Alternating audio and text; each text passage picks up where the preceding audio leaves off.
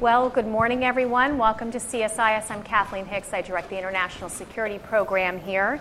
And welcome to our Military Strategy Forum. And today we are featuring the Chief of Staff of the Air Force, General David Goldfein. General Goldfein has had, I think people know, over 4,000 hours as a pilot. He has served as the Vice Chief of Staff of the Air Force, of course, before. He's been thus in operations overseas as well as in the Pentagon, if you will, which is perhaps the toughest operational environment one can face.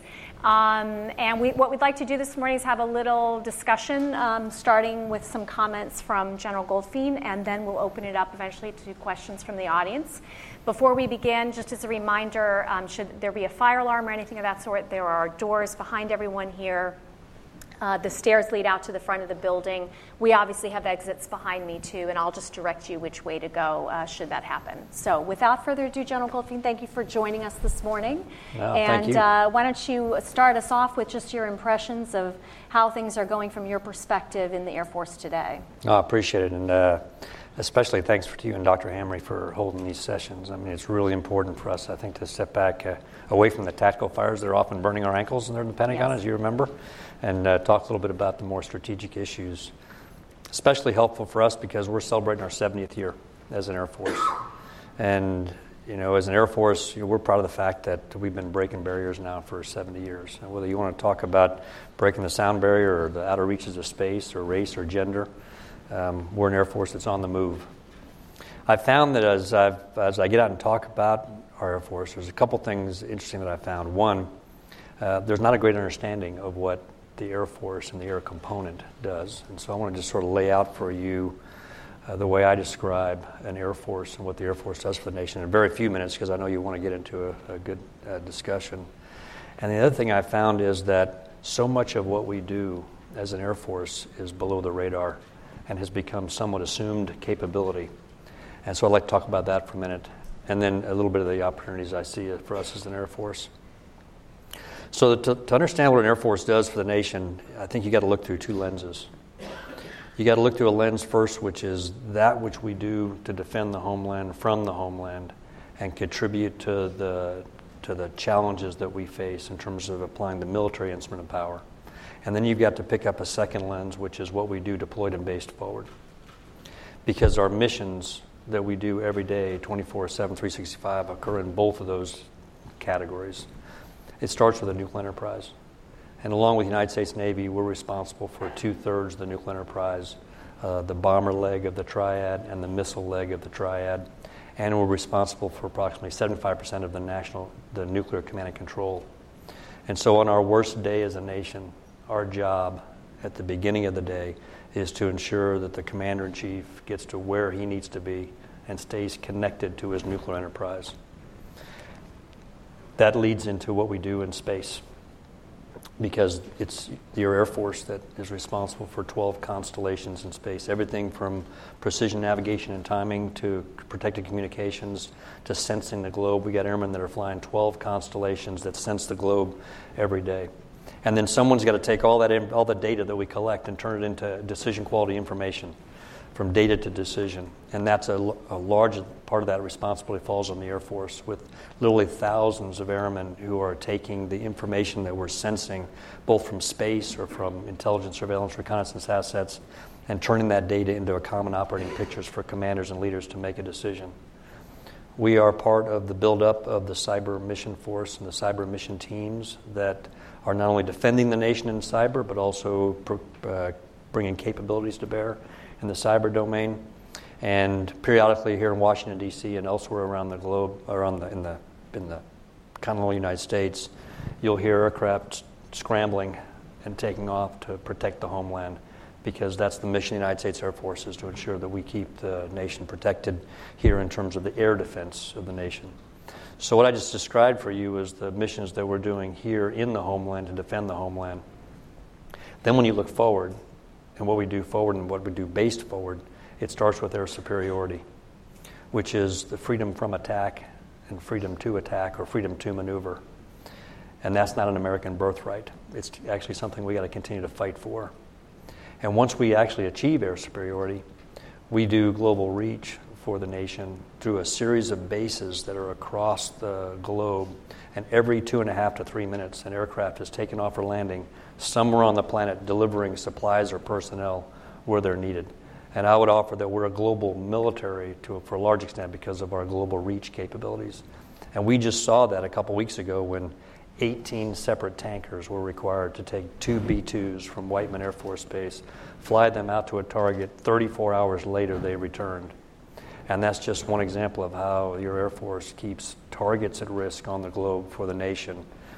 And then finally, I'll just say in the fight against ISIS, we're flying about 90% of the ISR, or intelligence, surveillance, reconnaissance, and command and control missions, and about 65% of the sorties. We actually have about as many aircraft personnel deployed forward now in the fight against ISIS and the continuing operations in Afghanistan as we did during the surge. So everything I just described for you, that which we do here, and that's what we do base forward to assure allies and partners and deter adversaries, every one of those missions is a growth area. And the challenge we face as an Air Force is that while these missions have been growing, our Air Force has been getting smaller.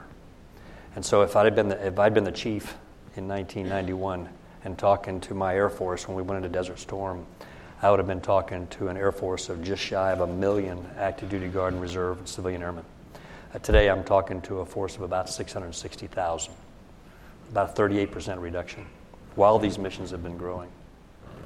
If I'd been talking to an Air Force in 1991, I would have been looking at an example of 134 fighter squadrons, from which we deployed 34, many in the front row deployed. Today I have a grand total across the entire active guard and reserve of 55 total squadrons. So the challenge we face is that against those growth areas and against those growth missions, we're actually the smallest Air Force we've ever been. But it's not all doom and gloom. There's great opportunities ahead, which I'm looking forward to talking to you about here in terms of the kinds of things that we're doing in space, the plans we have for the nuclear enterprise, the growth that we're asking for in terms of getting the Air Force sized right for the missions that we require, the work that we're doing on joint leader development to ensure that we are postured right, and then also look forward to talking to you about where we're going in this business of command and control, which is so central to what an Air Force does for the nation. So with that, let me stop there and look forward to your questions. That's a very rich menu. Let's start on space. You're talking a little bit in the green room, there, I think in the last few years in particular, there's just been an incredible recognition in the outside, in the open sphere, of the challenges to the United States in space and the growth of those challenges, which aren't from a single actor. They're from a variety of actors. Air Force has a unique role on space. How do you think about that role, and how do you think about tackling the challenges of it? And an issue set that's frankly hard to explain publicly and openly what is needed.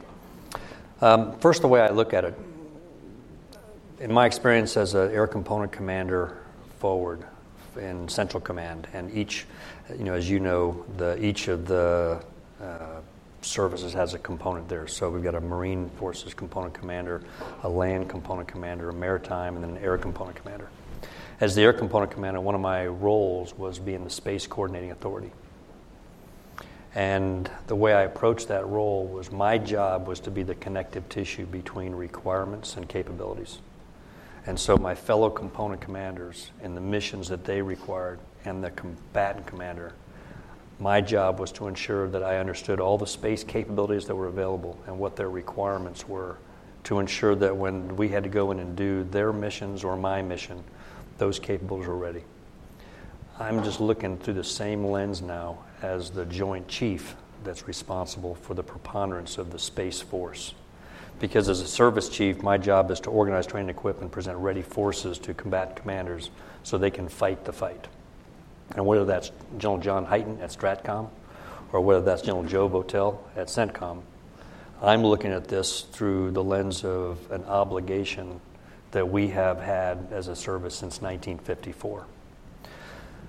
So it's important, I think, to start off defining the problem statement in terms of what are we looking at in terms of the future of space. And I would define that as, you know, if we're going to maintain space superiority, which we enjoy today, in an increasingly contested and congested environment, and I would define space superiority as freedom from attack and freedom to maneuver in a warfighting domain that is a joint warfighting domain that needs to be normalized along the lines of how we fight in all the other domains, then we have to strengthen within the department leadership, organization, governance, acquisition, requirements.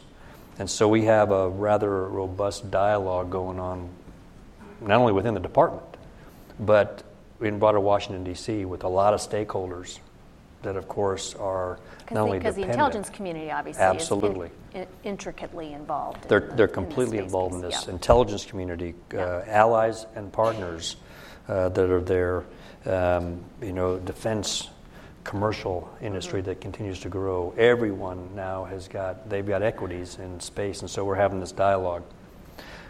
We built a framework for the dialogue, which I expect will be rather robust for the remainder of this year. And it's a bit of a hierarchy that says, hey, there's 4 lines of effort in military terms that we ought to be thinking about as we resolve the overall governance and organization of space and how we operate in space as a warfighting domain. And it starts with how do we set the strategy and good policy at the very national level on space. And from that policy, then how do we as a department write concept of operations, or CONOPS, joint warfighting CONOPS, just like we do for all other domains, and from those CONOPS develop sound requirements. And with sound requirements, how do we then have an acquisition strategy that acquires in the time frame we need to stay ahead of our adversaries? And finally, how do we organize, train, and equip and present a ready force to the combatant commanders? So we've defined a problem statement, we've defined the key lines of effort to frame the dialogue, and I think it's going to be really helpful going forward.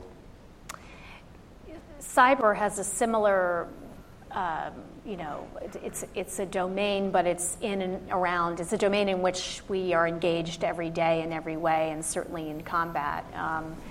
And like space, you have a particular capability to grow personnel and the skill sets and bring special expertise to bear.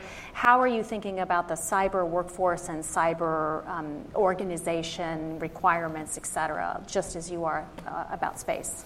Actually, in pretty similar ways, because, again, back to a service chief. And I will tell you, the way I approach this job is I think I have 3 hats. Organize, train, and equip, and the institutional Air Force for the business of what an air component brings to the joint force. My second hat is a member of the Joint Chiefs, where I've got to help General Dunford, my fellow chiefs, and General Selva with the overall campaign design, trans-regional campaigns. And then third hat I wear is as a global air chief with the responsibility to my fellow air chiefs. And so through those 3 hats, I look at both space and cyber. And in the first hat, my job, again, is to organize, train, and equip and present ready cyber forces to the Cybercom and Strategic Command Commander so that they can actually employ them in the fight. And so we stood up a numbered Air Force to do that, 24th Air Force.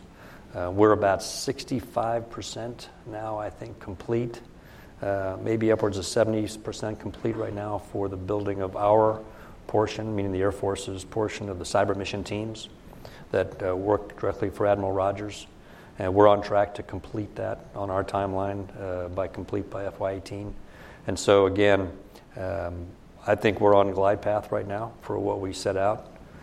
The challenge that I think every one of the service chiefs face is to square the responsibility between that which I provide to the combatant commander that he then uses or she then uses to fight against their operational plans, and that which I have to retain to ensure that I can do cyber defense of the networks I rely on to be able to do the business of air power.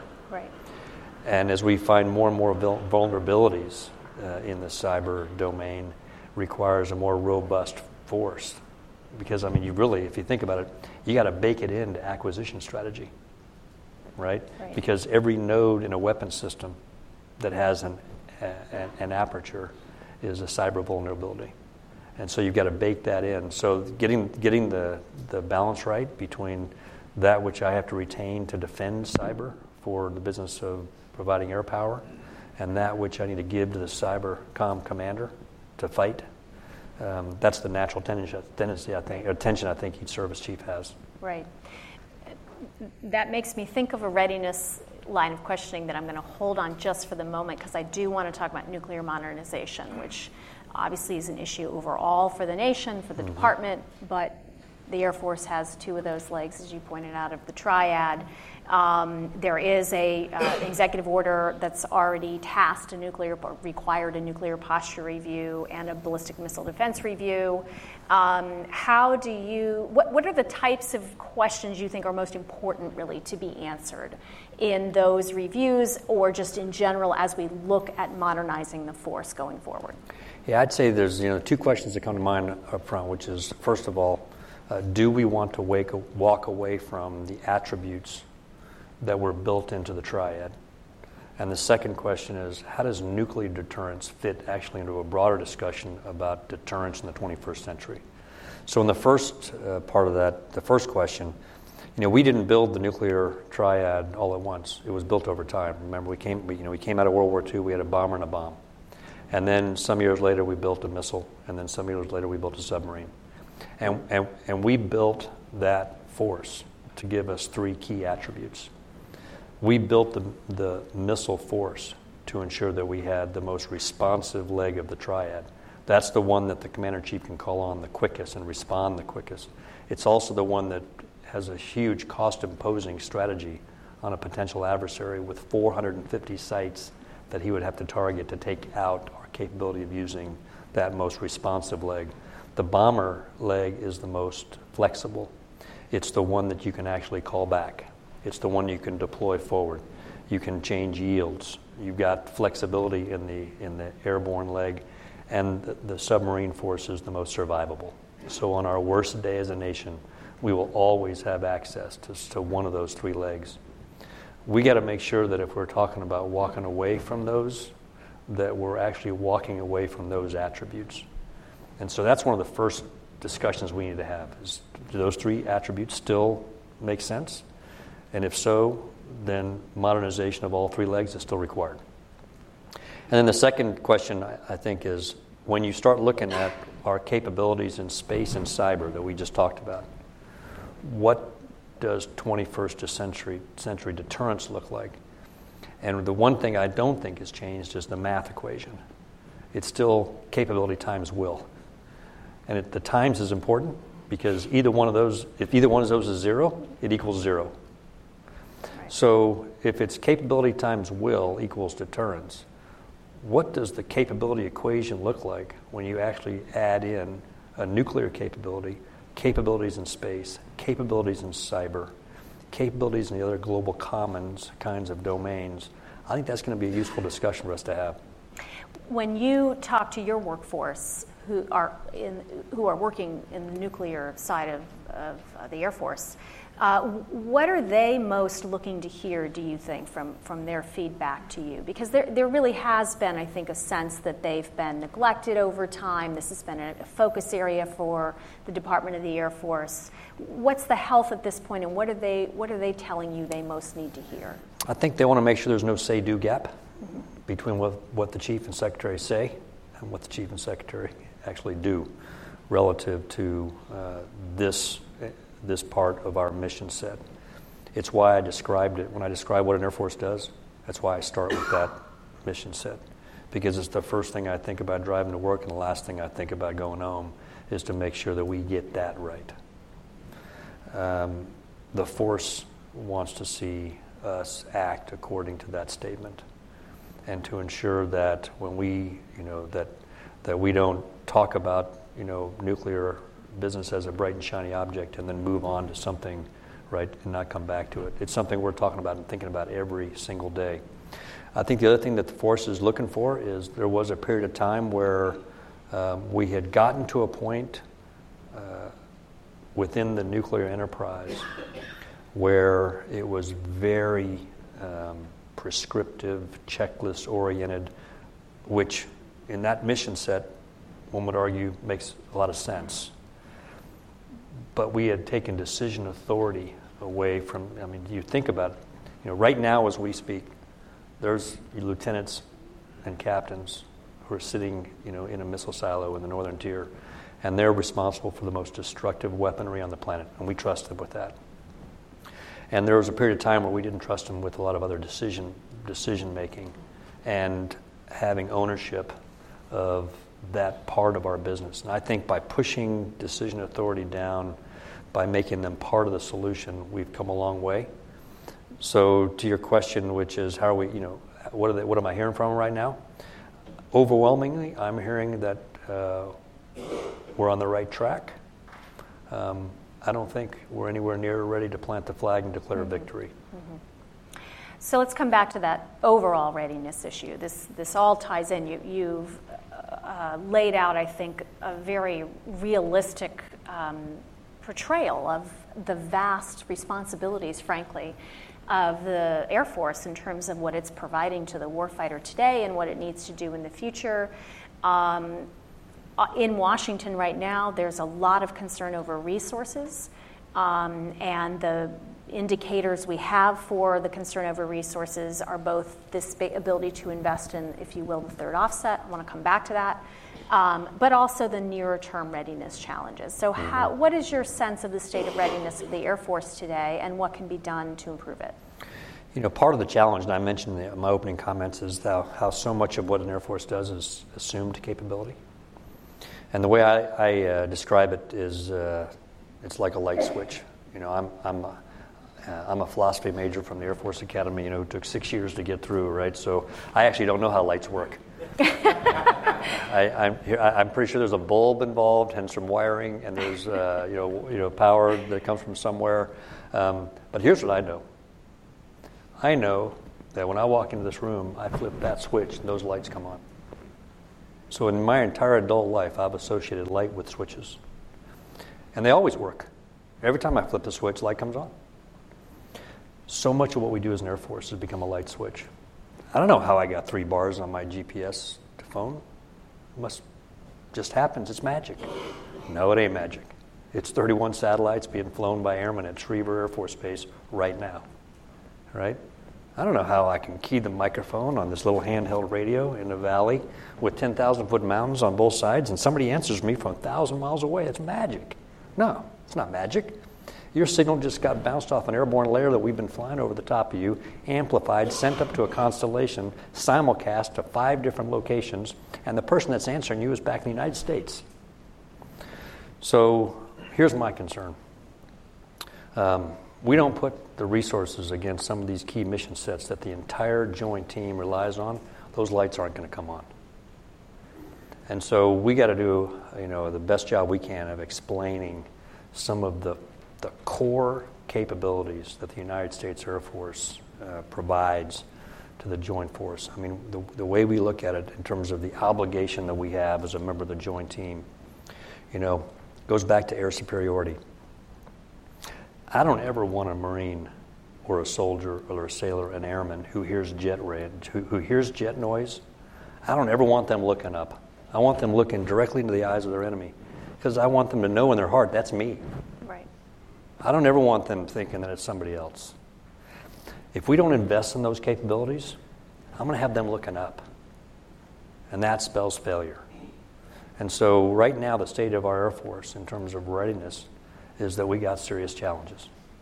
When you take a look at, and by the way, every service develops readiness differently, depending on the domains they operate in and the weapon systems they use. For an air component, there's 5 things that goes into building readiness, right? You got to have trained people, and that's more than the pilots who just, you know, strap on the aircraft. That's the maintainers, the air traffic controllers, the munitions builders, all the folks that have their fingerprints all over an aircraft before it takes off. Then you got to have a weapon system sustainment program, and that's not only just what you do on the flight line, it's just as much back in the depots and making sure that you modernize the aircraft and keep them flying. Then you got to have a flying hour program that actually pays for the actual flying that you're doing And then once you get airborne, you got to have some place to go and train. You got to have a range. You got to have emitters. You got to have threats that you can go up against, that you can train to a high-end threat. And then you got to have time to train. And I mentioned before, we got about a surge worth of capacity right now that's in the Middle East. So when you go to Shaw Air Force Base, you're going to find one squadron that's downrange, one squadron that just got back, and one squadron that's getting ready, right? That's the story of where we are right now. You go to each of those five elements of how we sustain readiness and build readiness. You take a look at where we're, you know, there's talk right now of going to a year-long continuing resolution, right? That's a $1.3 billion bill. I'm not going to be able to hire the people I need to get those aircraft airborne or have the pilots I need to actually fly those missions. I'm not going to be able to get aircraft in a depot. The lines are going to stop. The civilian hiring freeze will continue for the remainder of the year. I'm not going to have the flying hours to be able to get those things airborne. I'm not going to be able to invest in the training, and I'm not going to have any relief on the time. So, you know, every once in a while we talk about no-fly zones. Let me describe a no-fly zone. Go to Shaw Air Force Base if we get a year-long CR. You know, there is no enemy on the planet that can do more damage to the United States Air Force than us not getting a budget.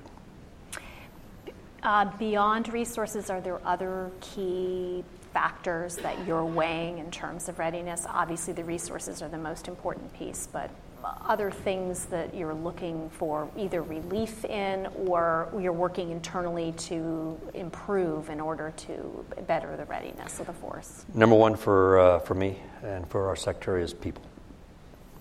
The reality is that we had, over time, a demand signal, as you remember for your time in the department. When you get defense planning guidance, it always tells you in three categories, right? Well, it's brilliant, first of all. I'm sure, right. I know. So you remember the way we get guidance, right, is you say, okay, you need to increase your investment in here, decrease risk, maintain risk, right, and take risk. And for the Air Force, there's been very few things in this category, yeah, right? Almost everything has been in this category, yeah, right? But you got to make strategic trades. So the demand signal in the Air Force has really been in four key areas very consistently for the last 15 years, if not longer. Space, cyber, ISR, nuclear enterprise. Well, if the budget's coming down and the demand signal from the department is increase your investment there, you got to go find some place to pay the bills. And where we went consistently time after time after time when we had to make strategic trades was people, infrastructure, and conventional air power capacity. And you could actually explain that in 2013. Sure. But when Russia got active in 2014 and invaded another country, when China got active and started militarizing islands in the South China Sea, when ISIS came back, the world changed in 2014. And so that path that we were on, that was trading capacity and near-term readiness to be able to modernize for the future, given the demand signals we were getting, didn't make sense anymore.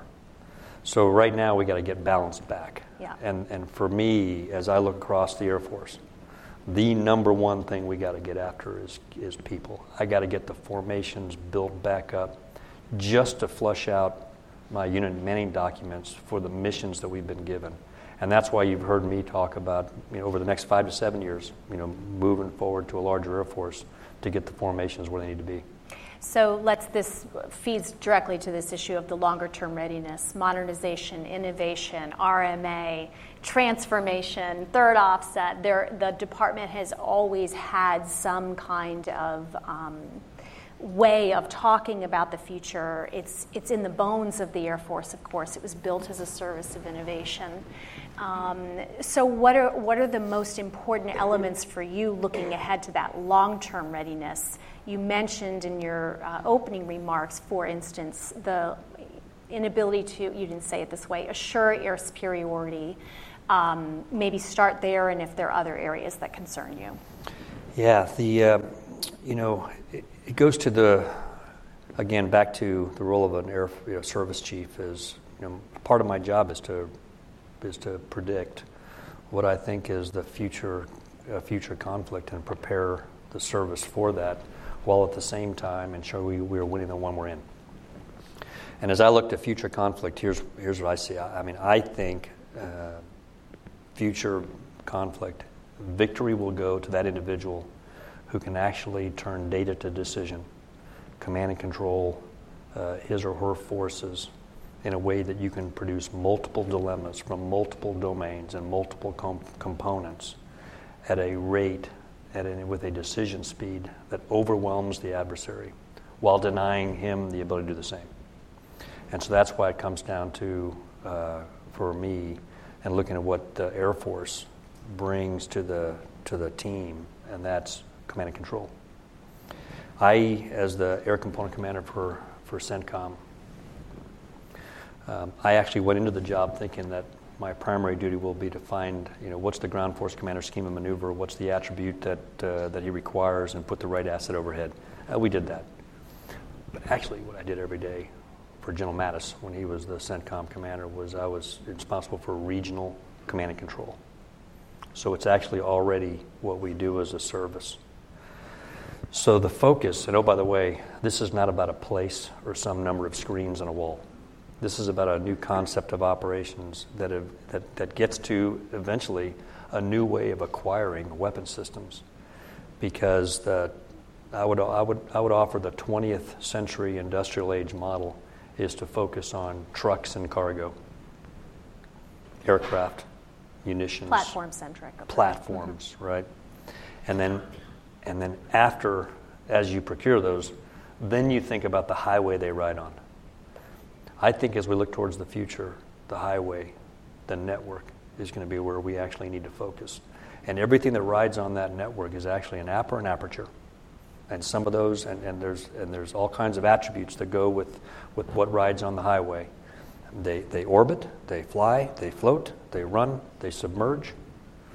They're old and they're new. They penetrate, and they're standoff. They're conventional and unconventional. They're attributable. I want them to know who it's me. They're unattributable. I want them guessing. So what we need to do in the future is get the network piece of this right, which is how we tie together all the domains and all the components and all of the weapon systems that then are, again, apps and aperture riding on the network to get to the point where we can get to that decision speed I talked about. And so that, to me, is where one of the major efforts that we're focused on as an Air Force is we think through where we're going in the future. How would you describe your, I would assume, interactions with industry, whether they're defense industry and or broader a field of typical defense industry are important in that vein? Do you find that that's a message that's readily received? I will tell you that I'm meeting with, I'm in a continual dialogue with CEOs of all the majors. I had a couple of them just this week. And, I describe this as one of the problems I need their help solving. Because I actually think industry is going to help us solve this one if we're going to get it right. And there's a story I tell, inside the Air Force, but I also tell it when I'm out and about, and it's one of the great innovative stories of our Air Force. And it's the story of the F-117, which I got to fly as the last, got to fly that weapon system.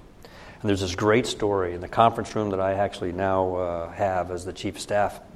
A guy named Ben Rich came out from the Skunk Works, Lockheed CEO, and he pulled a marble out of his jacket. And he rolled it across the table to then Secretary Perry and the Chief of Staff of the Air Force. And they looked at the marble and they said, "What's that?" And he said, "That's the radar cross section of what I'm about to build you. And the rest, as they say, is history." So the two important points from that story is I ask internal to the Air Force, are we the service breaking barriers for the last 70 years? Are we ready to accept the next marble? Or will it die a bureaucratic death, right? And never get a good hearing and never make it to me so we can take action on it. Or someone else in the organization that we push decision authority down that can look at that, and say, that's a great idea, let's act on it. And the other is the recognition that we didn't cook up stealth in the United States military. We didn't even know it was out there, right? This came from industry. They are the ones that developed it.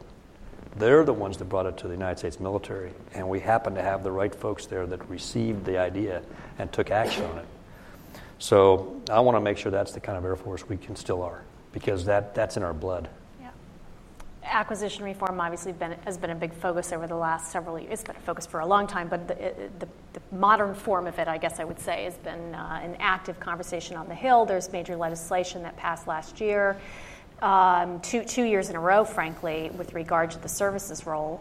Do you feel like you, at this point, have the system you need, or that it's optimized to what you need to get the best out of the marriage of industry and the Air Force? You know, I describe it the same way I described where we are in the nuclear enterprise. I think we're trending in the right direction, not ready to plant a flag and declare victory. I mean, because I think this is more of a journey than a destination.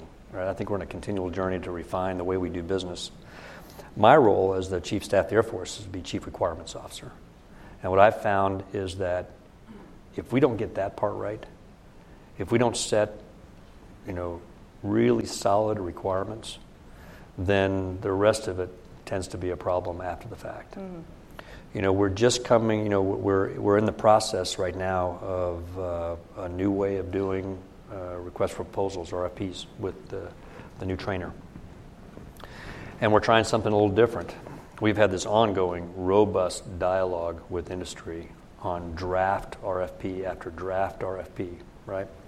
And so 1,300 inputs later from industry, which delayed the actual release of the RFP.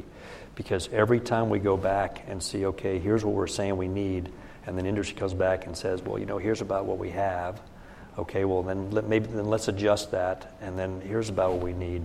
Yeah, but if you adjusted it this way, here's what we have. I mean, this is a robust dialogue back and forth that we've had. The final RFP is probably going to be one of the best we've ever delivered. I think that's a new model for the future, because industry now understands a lot more what the customer wants, and the customer has a better understanding of what industry can provide. If you like the old way of doing business and you don't like change and you just want us to give you the threshold requirements and stand back and let the competition begin, you probably don't like this at all. If you like being in the dialogue and like having influence on the final request for proposal, you probably really like this. It's still new. I think it's a pretty good model for the future, and I'm sort of eager to see it play out. Great. Okay, I'm going to open it up to audience questions. We have mics that will come around. When I call on you, please give us your name, and if you have an affiliation, your affiliation. So, I'll take one right up here. Hi, General Goldfein, Lee John Greco, Flight Global. I wanted to ask about LRSO. My understanding is that it's going to actually be smaller than the current outcome. So I was wondering if you could give us a better idea of what that says about the size and scope of the bomber and what it's going to be able to carry, the new bomber, the B-21, in comparison to the legacy bombers. Yeah. Thanks. Again, back to the role of a service chief. This would go for me and in the nuclear business and Admiral Richardson, CNO, together. So our job is to organize, train, and equip and present ready forces to the combatant commander. The new bomber is a key part of that force. But it's the combatant commander who has actually been given the end states and the objectives by the commander-in-chief that he built his operational plans again, or she built her plans against, right? And so what I need to do is provide forces to be able to achieve those objectives. And General Hyten, when it comes to the nuclear force, is the one responsible to the commander-in-chief for executing those missions. And so while we will deliver a capability that will be able to penetrate enemy defenses, the tankers that take that bomber to where it needs to be cannot penetrate. And each leg of the triad has got to be able to hold targets at risk. And so again, as part of the nuclear posture review, we're going to take, a fresh look at all of the legs, all of the munitions, all of the capabilities, but we're going to score those capabilities against what the combatant commander needs to be able to accomplish his mission. And the LRSO is going to be a key part of that.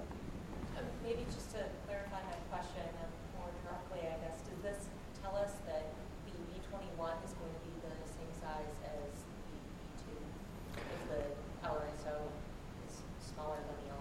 No, it doesn't. Great. Okay. No, it doesn't. Sorry. No, it doesn't. No, it doesn't tell you? No, it doesn't tell you. Okay. Right over here, we have a question. Doesn't actually tell you anything. Okay.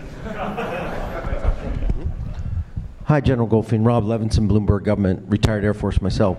Yes. Sir, you said something about the ICBM is the most responsive leg of the triad. Yeah. I'd like you to unpack that a little bit. So if the President of the United States wants the nuclear submarine force to strike something, what is the problem with responsiveness of that force? Why is the ICBM more responsive than the nuclear submarine force?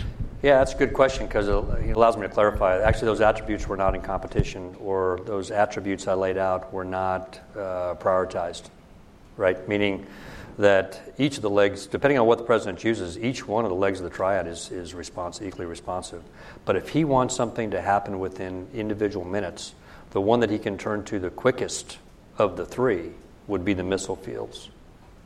But clearly, depending on the indications and warnings, the posture of the force, how the combatant commander has the force set, he's got responsive capabilities in all three of the legs. Great. Okay, we have one all the way in the back here.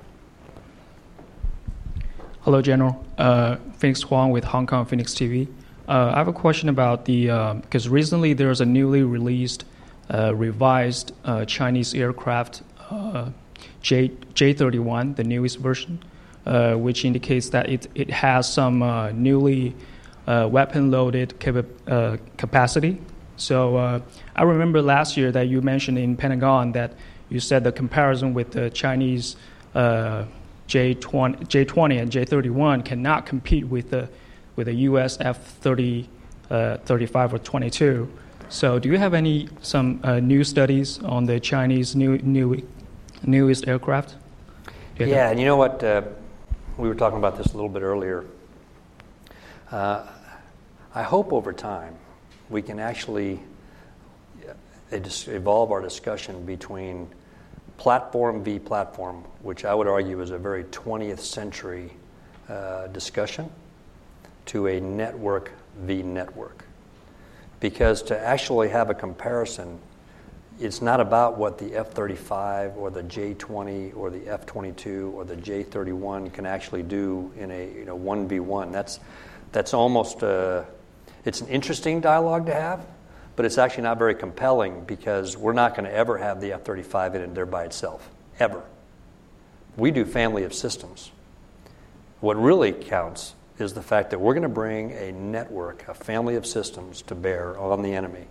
And that's going to be an F-35 that's there with an F-22, that's there with an F-18, that's there with space capabilities that's being fed into the cockpit, that's there with cyber capabilities, that's there with high-altitude ISR, that's there with a submarine force, that's there, right? We're going to bring multi-domain, multi-component capabilities. And we're going to bring coalition capabilities because I don't see conflict in the future changing from a strategy that's by, with, and through allies and partners. So for me to answer the question about what the J-31 versus one particular platform, I won't go there because, again, what we really need to have a discussion about is what's the network that we will be up against between the family of systems that we're going to bring to bear. That's going to be our asymmetric advantage because we're going to, as we do today, in the future, we're going to be able to achieve decision speed and maneuver forces from all domains and create so many dilemmas for the enemy that in itself will become a deterrent value. Great. Okay, next question. One right here.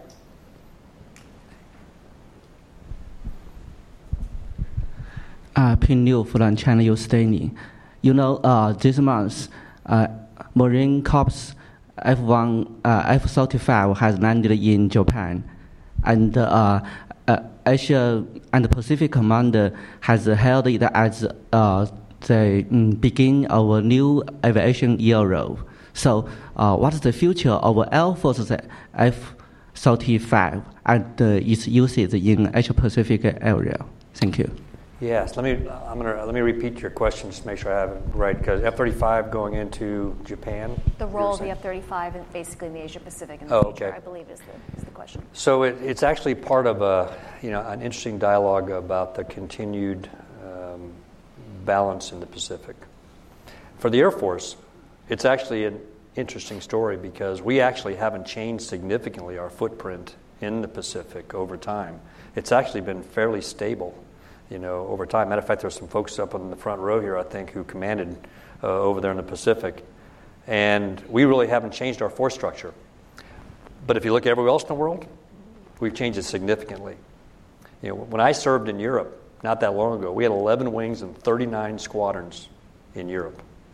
We got 3 wings and 9 squadrons total right now in Europe. So the balance in the Pacific is actually more not about what we've added to the Pacific, but the fact that we've kept the Pacific very stable from an air component standpoint while we've taken other forces down in other areas. So now specific to the F-35, it actually goes to my previous answer, which is the F-35 will always be part of a network.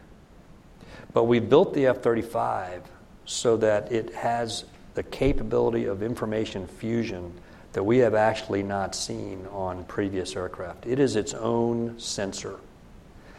And so let me describe for you what the F-35 debut looked like at Red Flag in an F-35B, Bravo, with young Marine Corps Captain Hedges on his mission commander check ride, leading 100 aircraft into battle on the Nellis Range Space in Nevada at 2 o'clock in the morning in his F-35B. The cyber campaign had been raging before he actually stepped to the airplane. And when he gets into the airplane, he's already getting indications sent to him on how that campaign is going before he's even taxied. The space campaign has been raging for 30 minutes before he gets actually on the tanker. And we're using actual techniques over the Nellis ranges as we're doing the operations in space. They're supporting his campaign plan. While he pushes across the line against the most robust enemy integrated air missile defense system that we could put up against him, with 100 aircraft crossed in line, he gets told that he has a high-value target convoy that's in the middle of the range while he's flying, and he has to maneuver forces and call an audible in the middle of the fight while he's doing that. Then he gets told that an F-16's been shot down and he has to orchestrate an entire combat search and rescue in the middle of that campaign. He's calling audibles as the quarterback of the entire joint force based on the displays that he's got in his cockpit and the fusion of information that he's getting from both in his cockpit and from all the other aspects of the network. That's the F-35. And so if you don't think about the network and how the F-35 controls, dominates, and uses the network, you're not having a 21st century conversation about the family of systems that we bring to the fight. Okay, we have a question right here. Good morning, my name is Danielle. I'm from the Arms Control Association, and actually my question is also about the F-35. Obviously, it's a big expense. And from my understanding, it was a model for the export chain of production. And is there a possibility of the export chain use still a possibility in future arms and military production due to the big expense of the F-35? Yeah, make sure I got it all right. This is a question about the production line and the numbers coming off the line? Yes. Yeah, so it's actually, again, sort of goes back to my three hats. So as a service chief, I've got to make sure that the United States Air Force, part of that line, maintains the pace that we need to be able to get as many F-35s as we can get as soon as we can get them.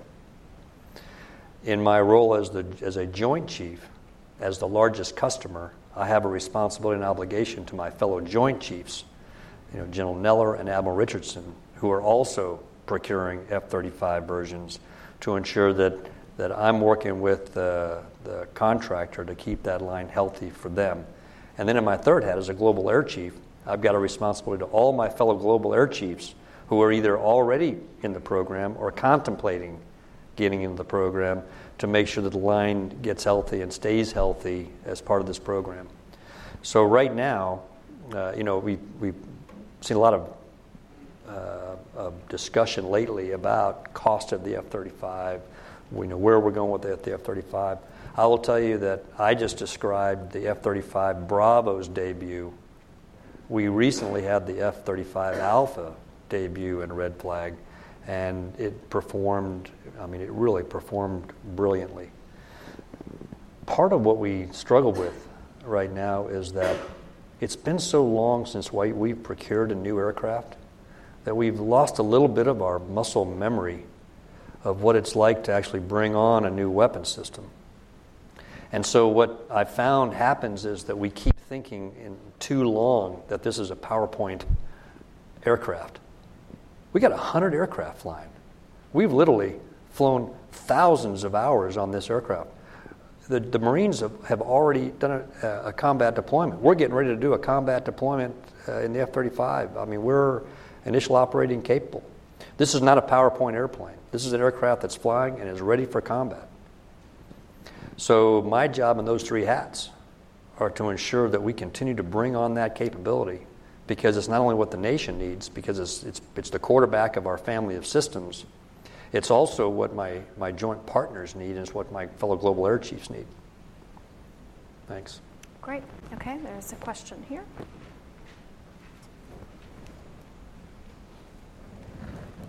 If you wouldn't mind standing up. Hi, Valerie Insana with Defense News. So you talked, I think, last month about the Air Force thinking of doing some experimentation with industry about light attack aircraft in order to supplement some readiness concerns that you guys have. And there are a lot of aircraft that could fit into that space. And I think it's still kind of unclear the mix of capabilities you guys are looking for and the type of threats you would want to defeat. Can you talk a little bit about that and also answer the question, why not RPAs? Why not just buy more Reapers or something like that? Yeah, and actually, short answer to your question is, I don't know how many platforms are out there. That's why we're doing the experiment. And why not RPAs?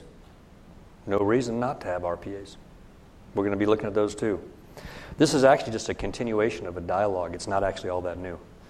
So we, when I was their component commander, we did this operational test downrange called, you may remember hearing about it, it's called Combat Dragon. And what we did was we wanted to take a look at it and say, hey, how would a light attack aircraft perform in this particular environment, in a desert environment, in an environment where, it's not necessarily a contested environment in the air. You've got somewhat freedom to maneuver. How would be able to operate? So we have all the operational data from that test. And so this is the next iteration, which is, okay, we got the data. Industry, what do you got?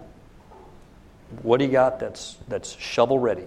I'm not interested in something that requires a lot of research and development here. I'm looking for something that I can get at right now, commercial, off the shelf, low cost, that can operate in an uncontested environment, that can deliver the capabilities that we need, that can also be something that perhaps our allies and partners that are in this fight with us. And if you assume that this fight will be going on for a little bit of time, there's room and time for us to get after this. So the next step of the process, from an operational test down range to now an experimentation, is to go to industry and say, okay, here's the operational outcomes of Combat Dragon 2. Show me what you got. Have you guys gotten money for that yet? No, that's in this submission. But it's not a lot of money to do an experiment. And it's actually one of the authorities that came to the service chiefs in the new legislation, so I'm exercising it. So it's in the supplemental budget request? It is. Good. Okay, right here.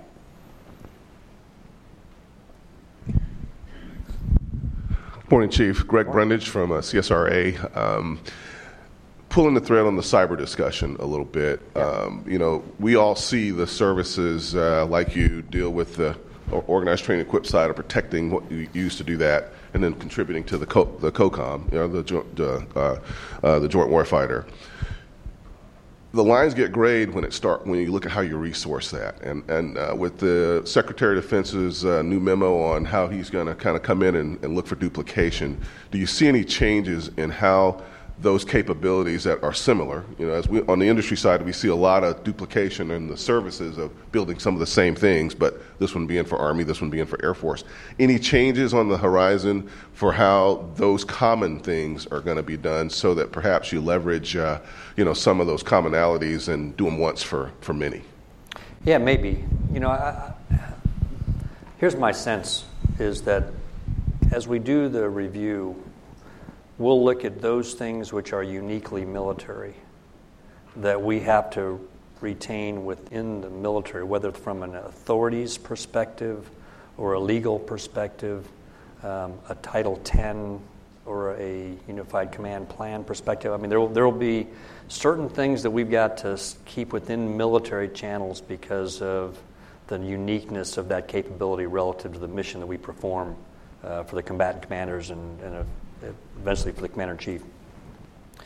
But there's a lot that doesn't fall into that category, and I think that's where you're going, which is as we really define that in this relatively new warfighting domain, are there capabilities that we can actually lean on industry more or the commercial sector, both in, you know, in defense and in offense?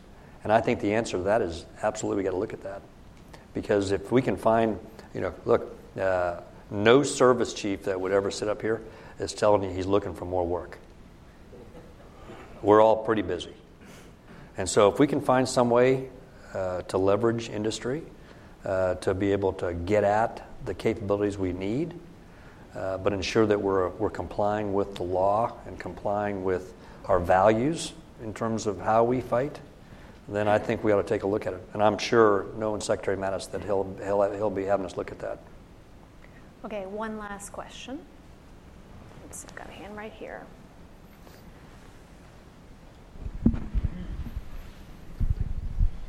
Joshua McCowan, World Affairs Council. Yeah.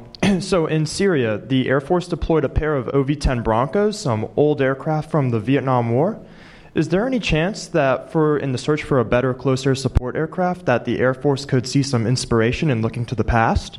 It seems that the OV-10 has had a stellar record during their trials in Syria. Yeah, actually it's the same.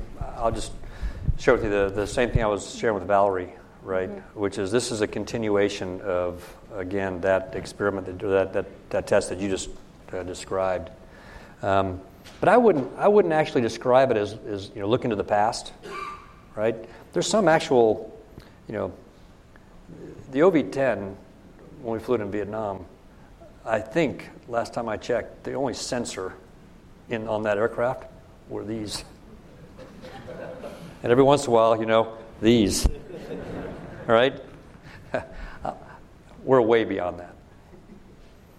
And so while there may be some parts of a light attack, low-cost aircraft that can be very responsive, that can be expeditionary in nature, well, those kinds of things you could probably say, well, that's what it used to be, and I would say, yep, because that part of the warfare hadn't changed. But the network that weapon system will plug into and how we ensure that as it then becomes part of the family of systems, that in our business, 1 plus 1 always equals 3 or more. As long as we head in that direction, we're heading in the right direction. Before we go, I wanted to let you expand a little on the comment you made very early on about Russia and Russian capabilities. Obviously, there's an air component to the European Reassurance Initiative. I wonder if you can talk a little bit about, before we close out here, what value you're thinking the Air Force can bring to that NATO Article 5 and below Article 5 threshold challenges that we're facing from Russia. Yeah, you know, I'll tell you, Kathleen, is that as I look at the European challenge and look at General Scaparotti's operational plan, and, you know, one of our finest warfighters we've ever raised, a guy named Todd Walters, is our USAFE commander over there and also the commander of Air Force Africa Command. As he looks at the laydown of forces, what we need to have first and foremost is basing. Because as a land-based air component, a base is actually part of our weapon system. I mean, think about the Whiteman strike. Whiteman Air Force Base was as much a part of that strike as the B-2s that launched. So where our focus has been in the European Response Initiative, or ERI, has been primarily investment in infrastructure across a variety of bases across Europe so that I can rapidly bring forces to bear if we need to. It's also one reason why, again, I have concerns about the readiness of the Air Force, because if you look at the operational plans from every combatant commander, 80% of the United States Air Force needs to be forward in the first couple months, 80%. So tiered readiness doesn't work for an Air Force, right? That doesn't meet the combat commander requirements. I got to have 80% of the United States Air Force that's full spectrum ready against a near peer adversary within the first couple months of any campaign. And so we're nowhere near where we need to be. And so that's where my readiness concerns lie right now. I mean, if you were to ask me, are you ready to sustain the current campaign in the Middle East for the next 10 years? I'd tell you, if that's all I got to do, yes. Right. Not a problem. I got the right supervision forward. I got the right aircraft forward. I got the parts I need. I'm getting the flying time I need. Readiness is high. Morale is high. If that's all I got to do, I can take the risk back home, and that's sustainable. If you tell me that actually the Defense Strategic Guidance says that you need to be doing that in the Middle East without relief and defend the homeland and have a safe, secure, reliable nuclear deterrent and ensure that you are ready to put 80% of the force forward against a near-peer adversary, I will tell you I've got big concerns. We got to rebuild that. Very good. Well, General Goldfein, I want to thank you so much for your time this morning. I want to thank you and all the airmen for their service to the country. And please join me in a round of applause.